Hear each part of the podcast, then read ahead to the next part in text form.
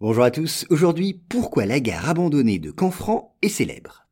Alors, deuxième plus grande gare d'Europe, la gare internationale de Canfranc, à la frontière franco-espagnole, n'est plus en activité depuis 50 ans. On avait pourtant misé beaucoup d'espoir sur la ligne Pau-Saragosse, dont elle devait être le joyau. Pourtant, cet endroit prestigieux est peu à peu déserté. C'est en 1853 qu'est conçu le projet de relier Pau à Saragosse par une ligne de chemin de fer. Alors des travaux d'ampleur commencent. Il faut percer la montagne et construire des ponts et des viaducs. Mais les guerres de 1870 et de 1914-1918 interrompent les travaux. Malgré tout, ils s'achèvent en 1928. Ainsi, la gare de Canfranc, à la frontière entre les deux pays, est alors inaugurée par le roi Alphonse XIII, qui constate que les Pyrénées, dit-il, n'existent plus. Et il faut dire que cette gare de Canfranc est un monument grandiose, dans le style art déco. Plantée dans son décor montagnard, elle a plus de 300 fenêtres et 150 portes.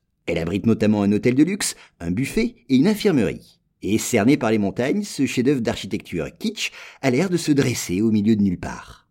Pourtant, très vite, les autorités déchantent. La ligne est loin d'être aussi fréquentée qu'on l'espérait.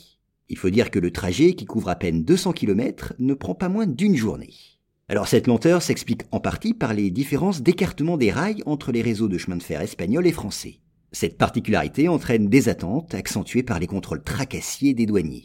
Et puis en 1931, la gare est en partie dévastée par un incendie. Puis plus tard, le trafic est fortement perturbé par la guerre d'Espagne, puis par la Deuxième Guerre mondiale, pendant laquelle la ligne est fréquentée par des réfugiés et des juifs en fuite. Et puis après le conflit, la ligne Pau-Saragosse ne connaît toujours pas le succès. Pas plus de 50 voyageurs l'empruntent chaque jour. Enfin, en 1970, coup de massue supplémentaire, le déraillement d'un train de marchandises lui porte le coup fatal. Alors déjà convaincus de l'absence de rentabilité de la ligne, les autorités ferroviaires décident de la fermer. Et depuis lors, la gare de Canfranc, ceinturée d'herbes folles, a l'air d'une ville fantôme.